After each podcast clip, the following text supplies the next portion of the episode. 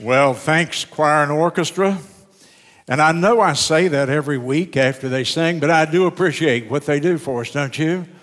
What kind of service would it be without our choir and our orchestra here? And thank you very much. We do appreciate all the effort and work that you folks put into that. In your Bible today, the book of Luke, chapter 24, the last chapter, written by Dr. Luke.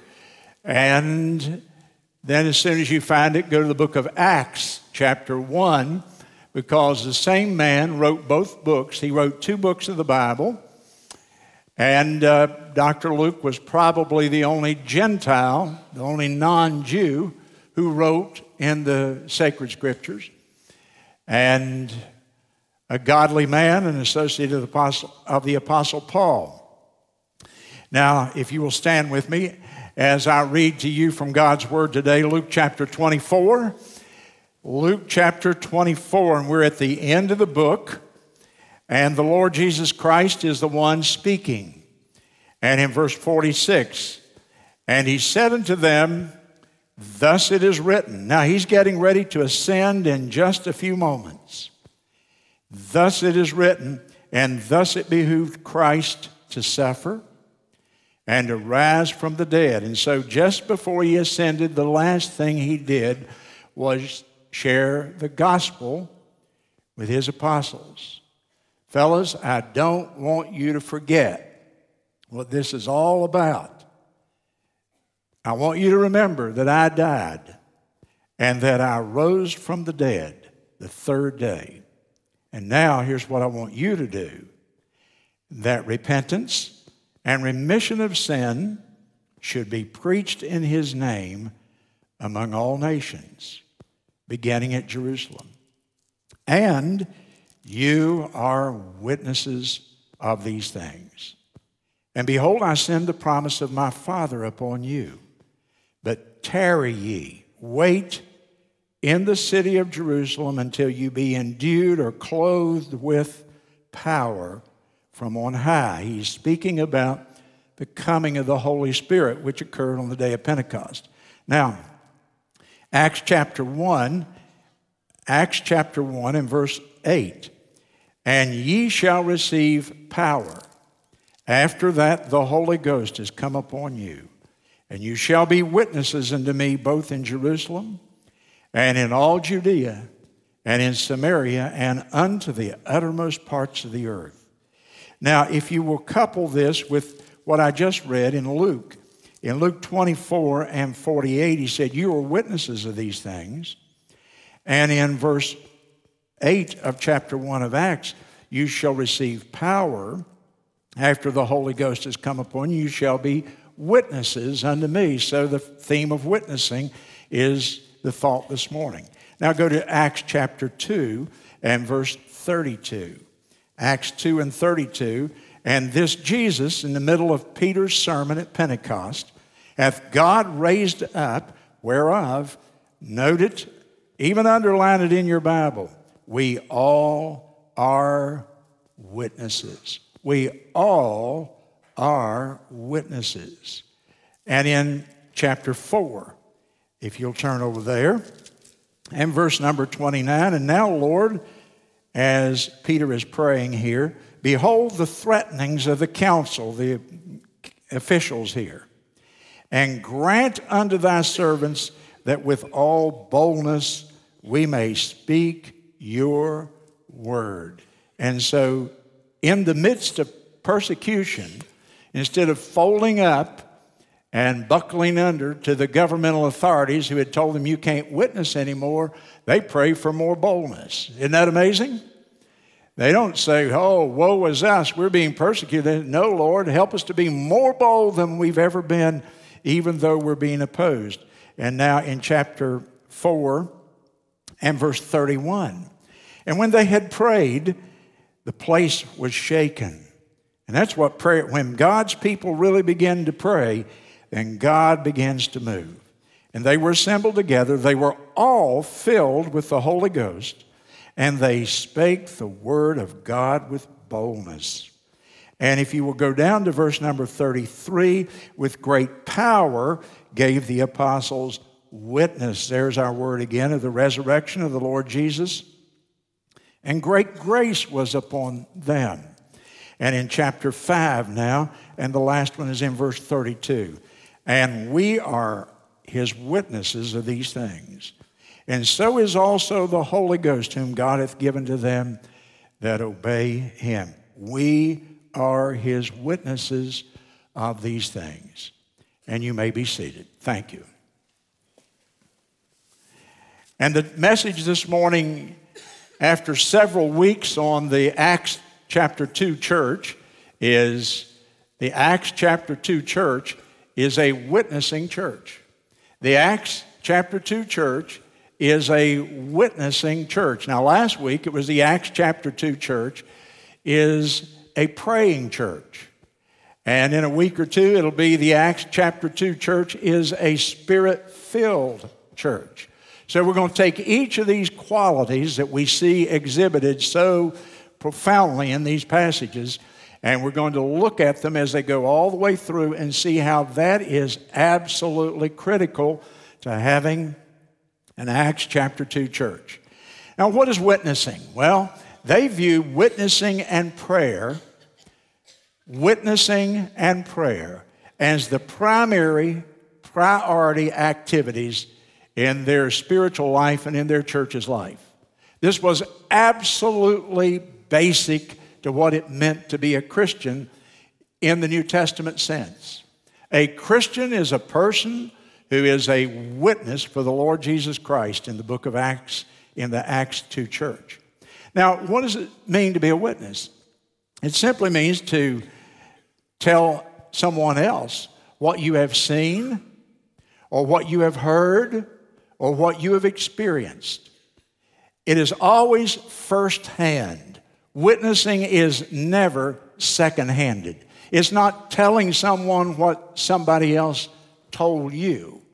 Witnessing is telling firsthand this is what I saw, this is what I heard, or this is what I have personally experienced.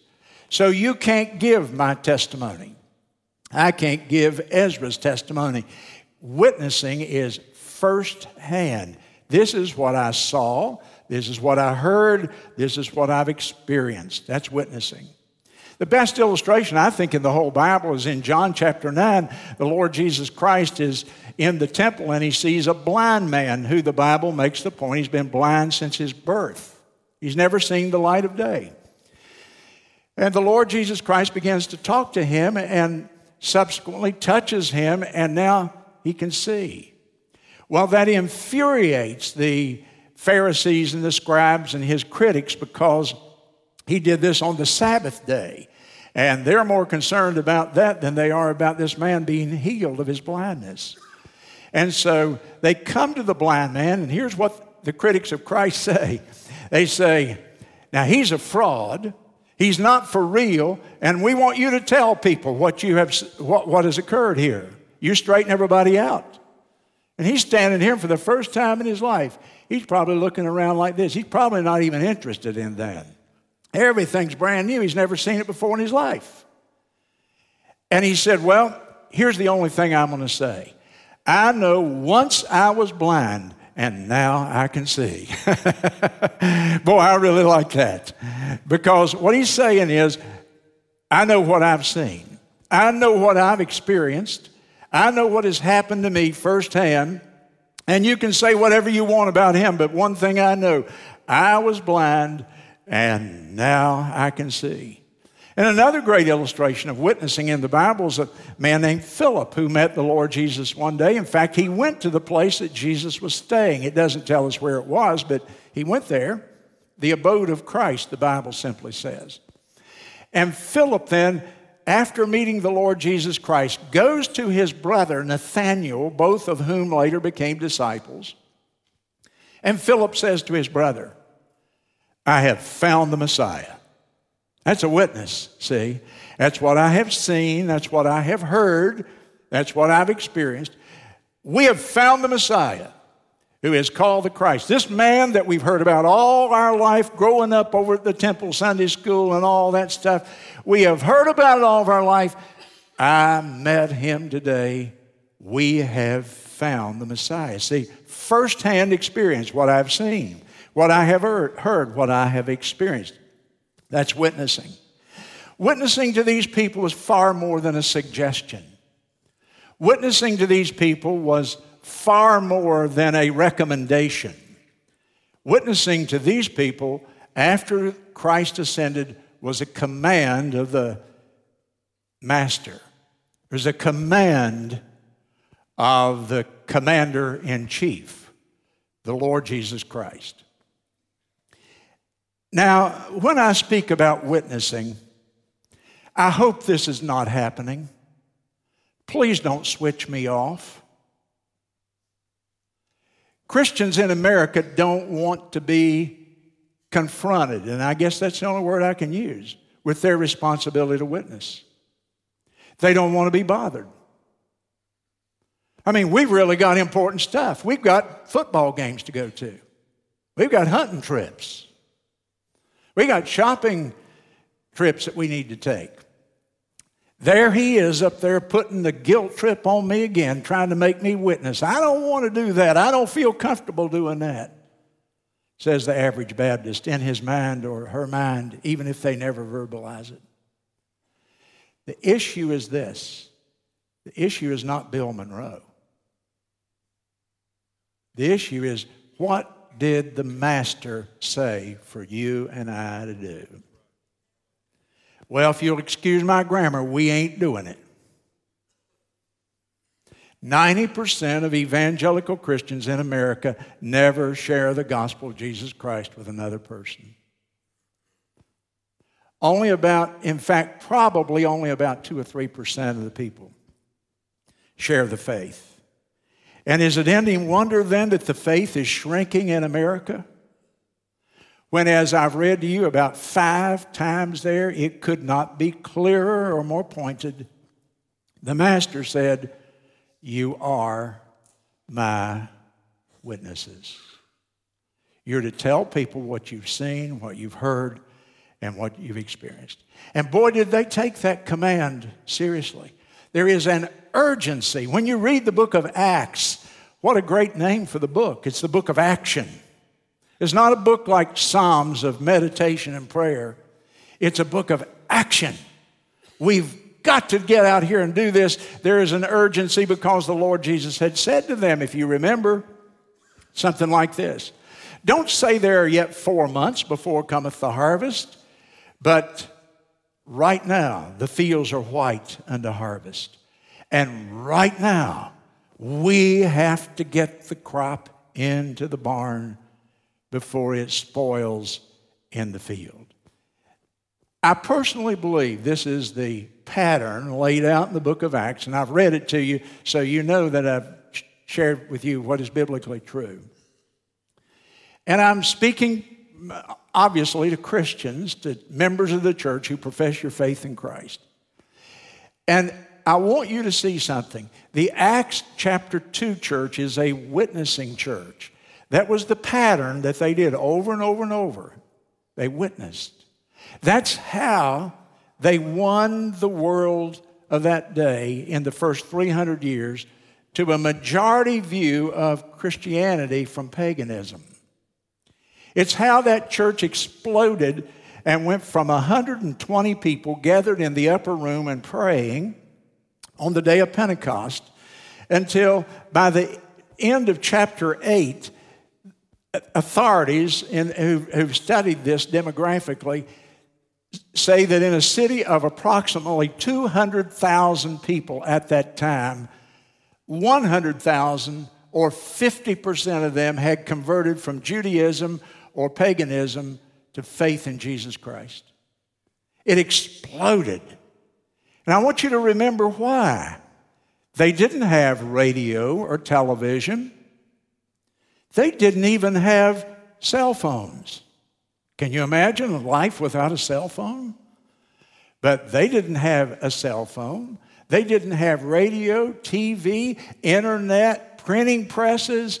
They didn't have any of the technological marvels that we have today that would help us get the gospel around the world. And yet the gospel spread and exploded like it never has before at any other time in history.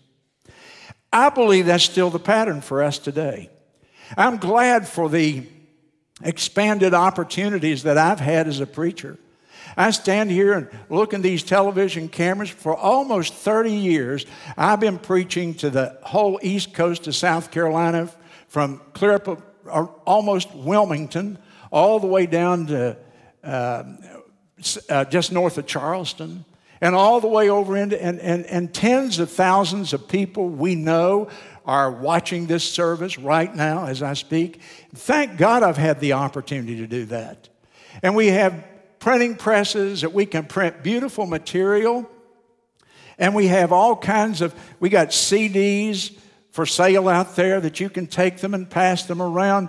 You can click on the right button on your computer and there's a podcast and there's an MP3 and there's a, all this stuff to get the gospel out. But here's the difference none of that has with it the same impact as a person saying, This is what I heard, this is what I saw, this is what I have experienced, this is the truth, and this is what it's done for me. And that's the most powerful way to spread the gospel. And it's the pattern for us today. And by the way, because we have the technology, I don't think the Bible changed and said, well, you don't have to worry about the witnessing bit anymore which we might tend to think. There are three primary ways to witness for Christ. I hope you might write these down first. There's the direct method. The direct method in, in John chapter 3, Jesus went to see a man named Nicodemus. He's a religious man. Stop. Look up here. Don't miss this. When we don't witness because we know somebody goes to church or is religious, we're going to miss most of the people that we could win to Christ. You're a rabbi, you're a master in Israel, and you don't know that you need to be born again, said Jesus to Nicodemus. How in the world could that be?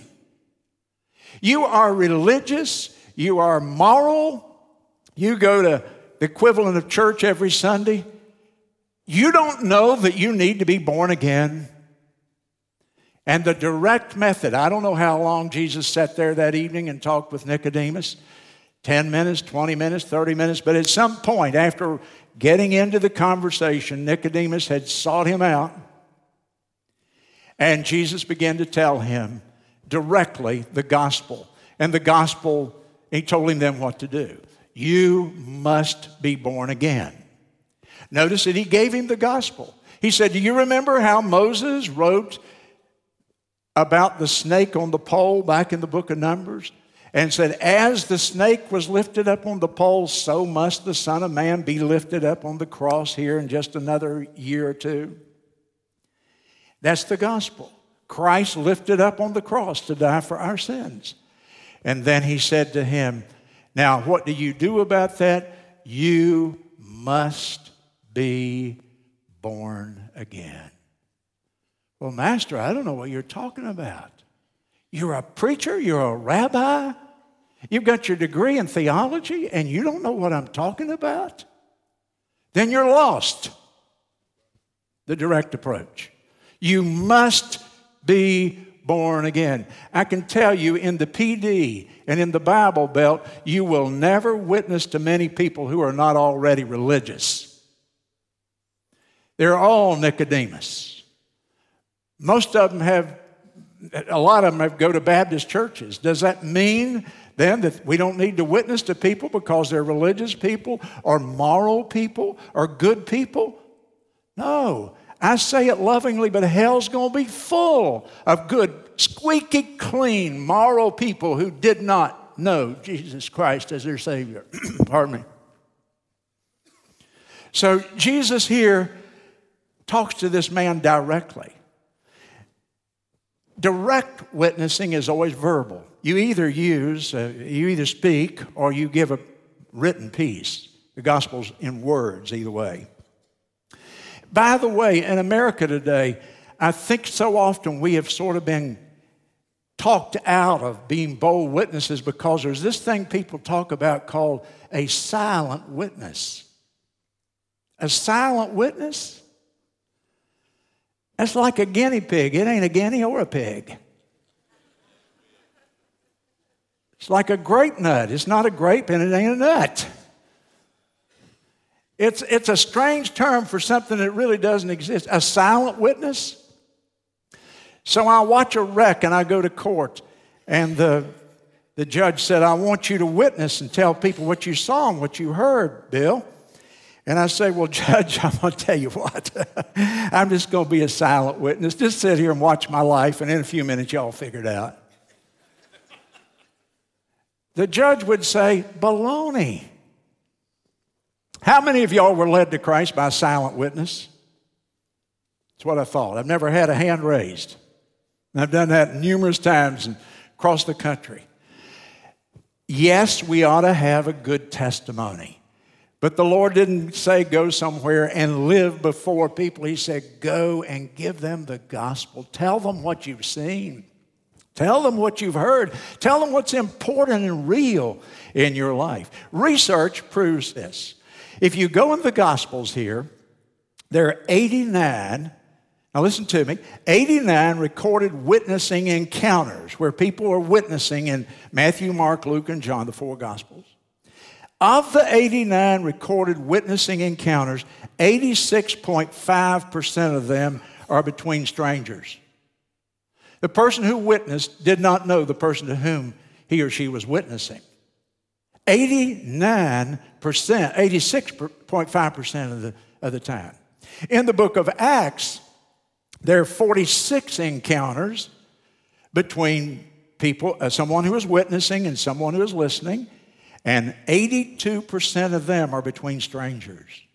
Which means I can use the direct approach with people and I don't have to go slow as I hear people talking about. People, oh, you got to go slow. Well, Jesus didn't go slow. He sits down, and in the first time he is ever in a conversation, because the goal is not to make a friend, though that's important, but the goal is to get the gospel to people somehow. Inoffensively, lovingly, kindly, but urgently. Don't wait four more months. Do it now. Then there's the direct method. There's the indirect method, John chapter 3, uh, the direct method, John chapter 3. There's the indirect method, chapter 4. And here we have the conversation of Jesus with the woman at the well. And so Jesus is thirsty. It's noontime. The disciples go on to town to get something to eat. Jesus said, I think I'll just stay here and sit on this well for a few moments. And a woman approaches. Women didn't come to the well in the heat of the day. They came early in the morning and late in the evening. Why did she come by herself? Because she had been married five times, was living with a guy in the town. She was known as being immoral, and the other women probably didn't want anything to do with her because they were afraid she'd steal their husband, probably. And so she comes to the well with her pitcher. Jesus is sitting there, and what does he talk to her about? Water. What would you talk about at a well in the heat of the day? Thirst. And Jesus begins to speak to her, and he has this conversation. And he does four things. And I, you're going to hear these again in the future from me. I, I, I promise you, if I live to do it. But he used a natural opportunity. Would you give me a drink? Natural. He didn't go out of his way to, uh, you know, he's sitting there. She approaches a natural opportunity that, that opened up to him. Two, he engaged her in conversation. In a normal event of life, she's coming to draw water. He is sitting there needing water. And so he begins to engage her in a conversation, obviously about water. Thirdly, he asked her questions and she listened to him. And the key to understanding a person is simply to listen.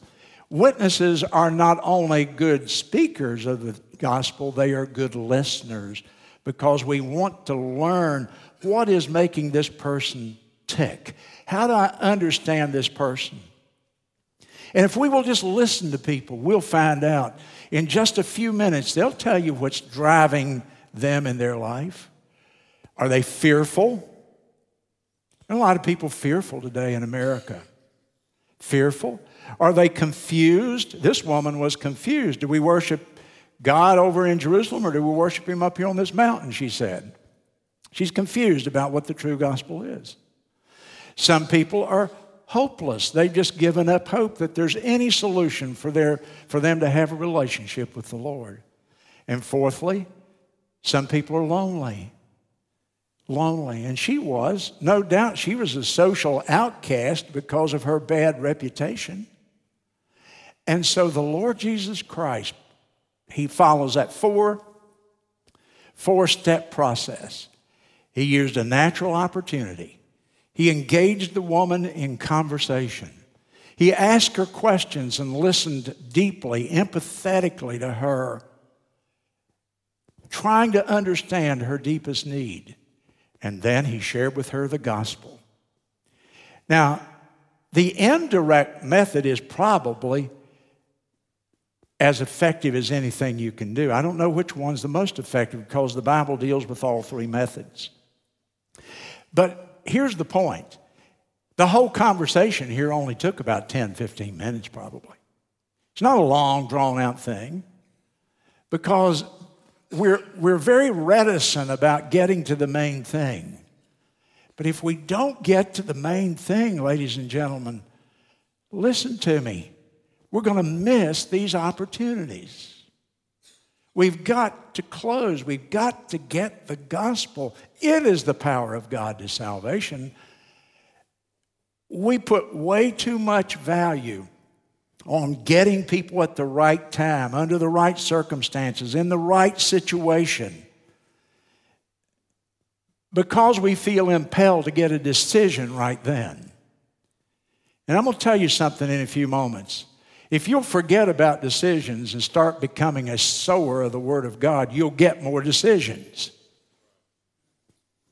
So the focus is not on talking people into something, the focus is on getting the gospel to people as quickly as we can.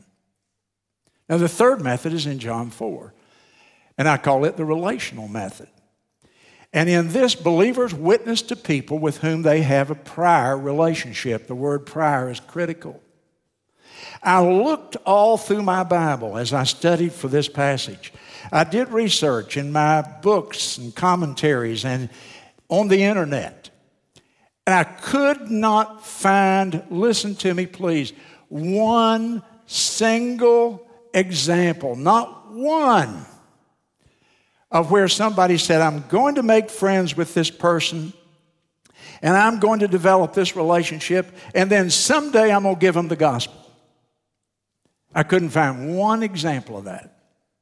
What I could find is example after example of people who already had prior relationships and would go and share the gospel with the people that they already had a relationship with. Now, what do I mean by that?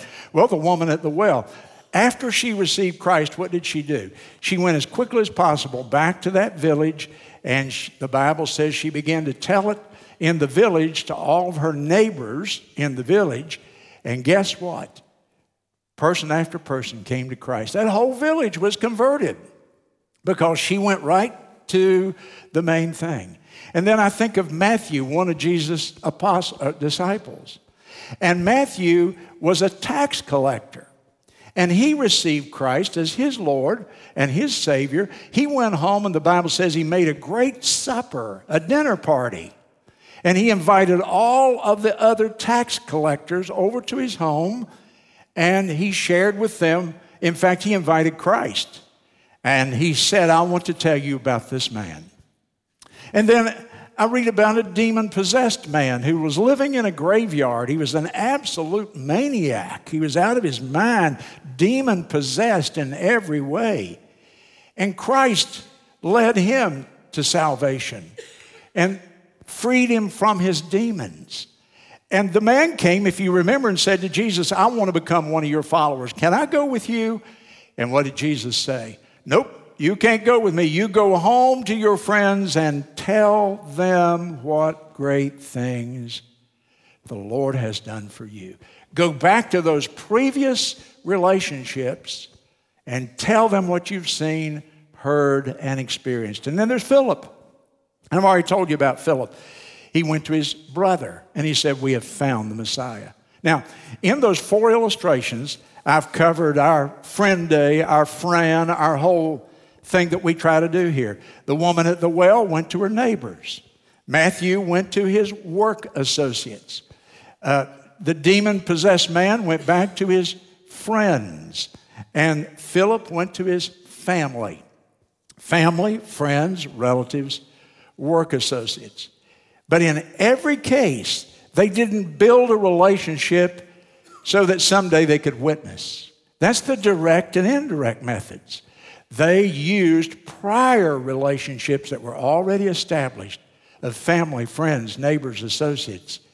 And they went to them and they said, Let me tell you about what Jesus has done in my life. Now, I want you to turn with me to the book of Matthew, chapter 13, for a few moments.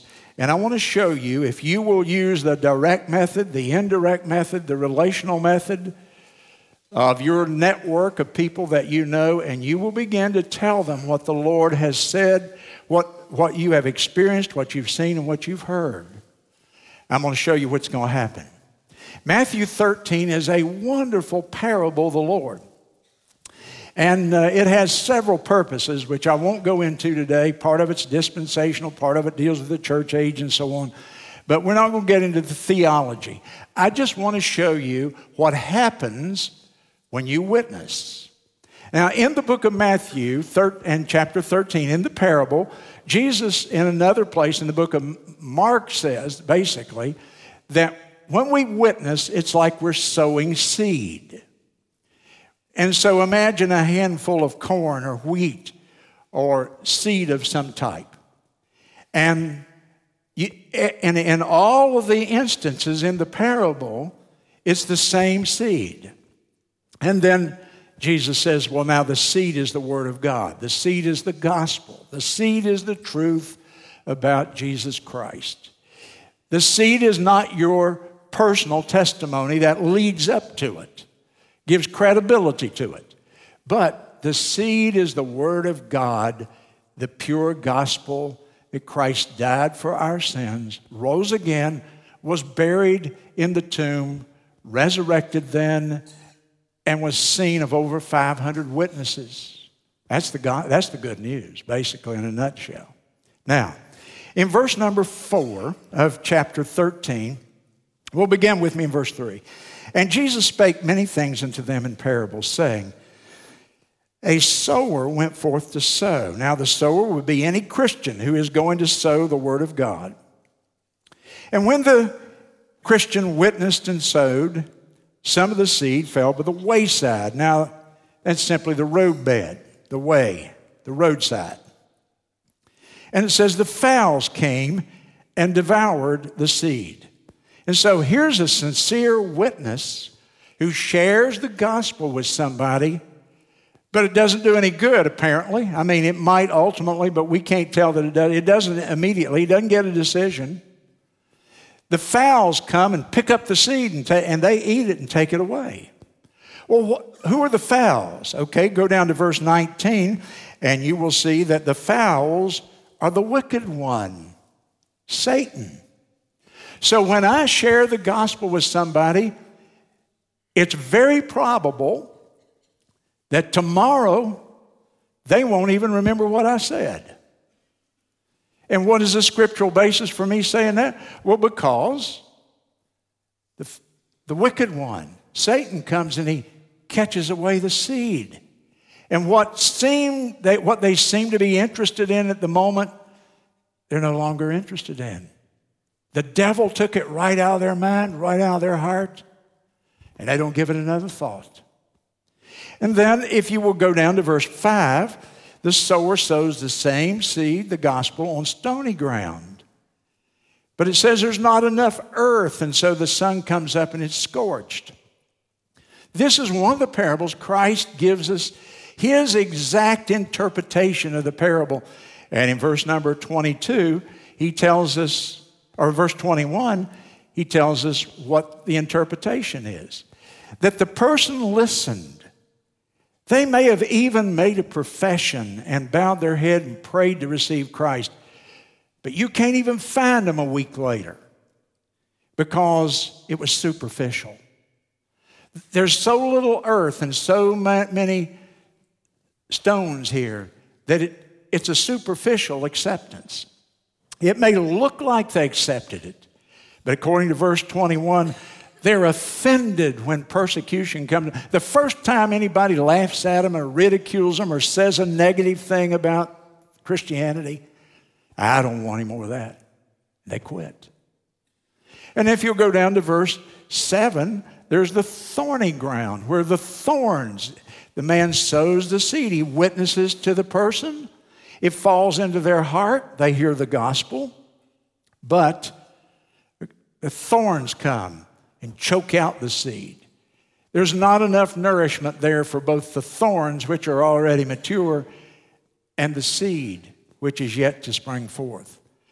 And in verse 22, the Lord interprets that. He says, and that's the cares of this world of life and the deceitfulness of riches.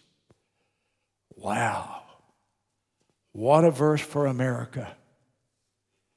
The deceitfulness of riches. Pastor, I don't have time to witness to anybody. I'm making a living, don't you know?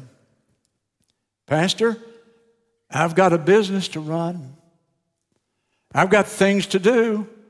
I don't have time to do that. I might offend a customer.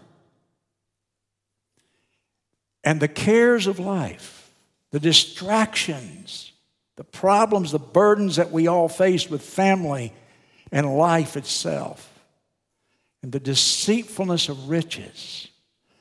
Someday I'll make my money and then I'll have time to serve the Lord.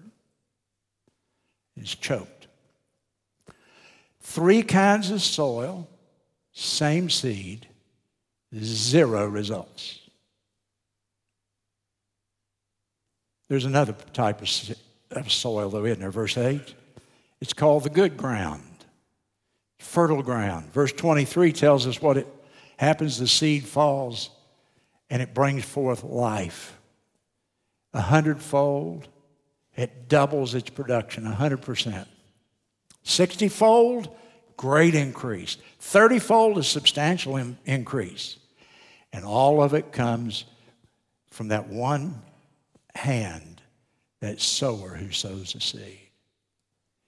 If you and I think every time we witness somebody's going to receive it, we've set ourselves up for defeat. Three out of four, for whatever reason, are going to reject it. But oh, that one, the seed falls and a life is changed. And that life is discipled and it reproduces. That person, man or woman, gets married and has three children, and all of them turn out to be wonderful Christians. See, that's a fourfold increase right there, just in the family. I know it's discouraging. I know people blow you off. I know that people, ah, I'm not interested in that stuff.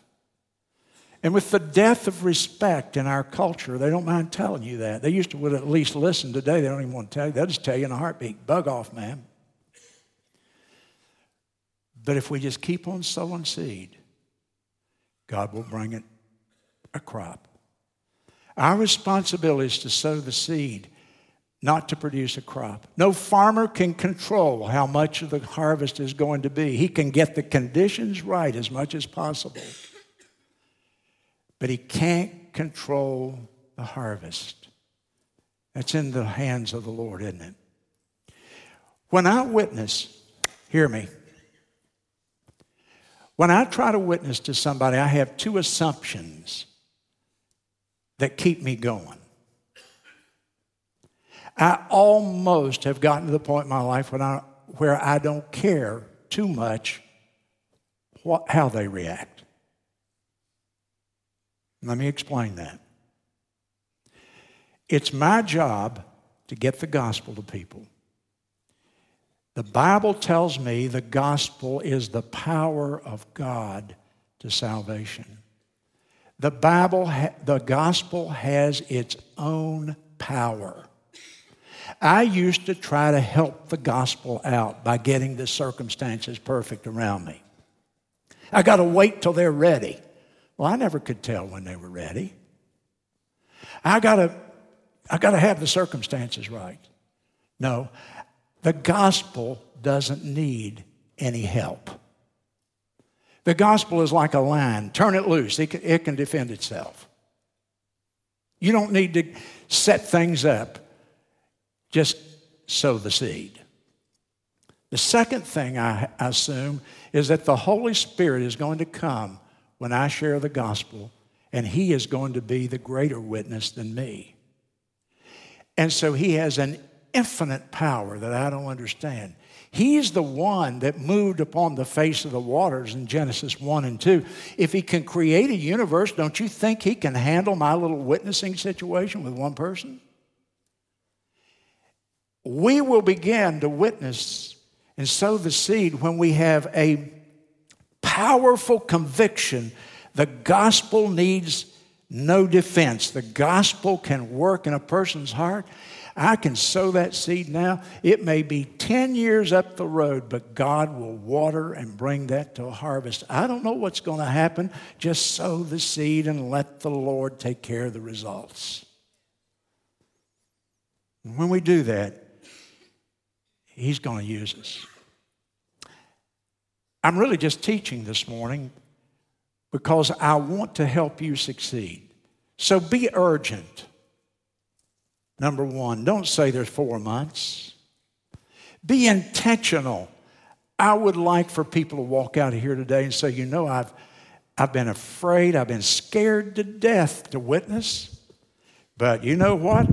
The Lord said He'd be with me. And I can't botch up the gospel, it's so simple. And the last thing is, I'm starting something new today. You have your church program? How many of you noticed that there was a tract in the, in the. Did you notice that? Okay, we're going to call this tract day.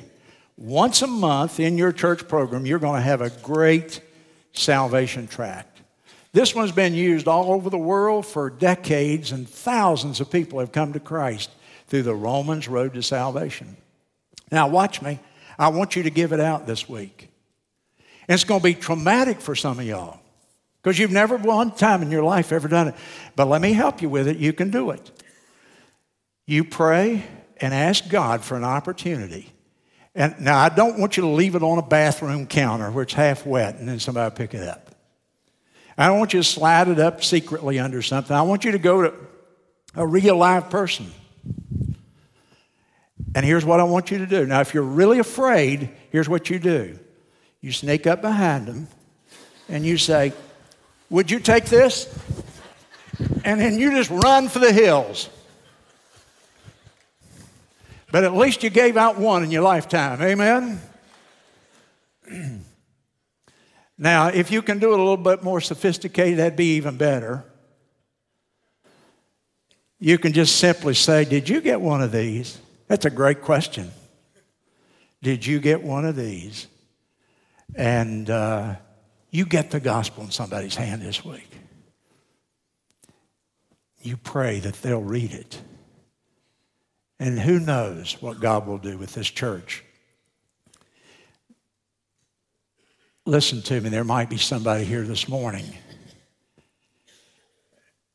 and you need to be saved. The Lord can save you right, right here, right now. Christ died for your sins. He was buried and he rose again. That's the gospel. He was seen of 500 people. So the gospel's different than other narratives of other religions because there are 500 eyewitnesses to the resurrection of Christ. You can say I don't believe it, but you got to you got to deal with the 500 people that witnessed it firsthand and said it was true. And if you will receive that right now, don't look for a feeling. Don't look, we're not talking about church membership. We're talking about knowing with assurance and confidence that Christ is your Savior. Our heads are bowed and our eyes are closed.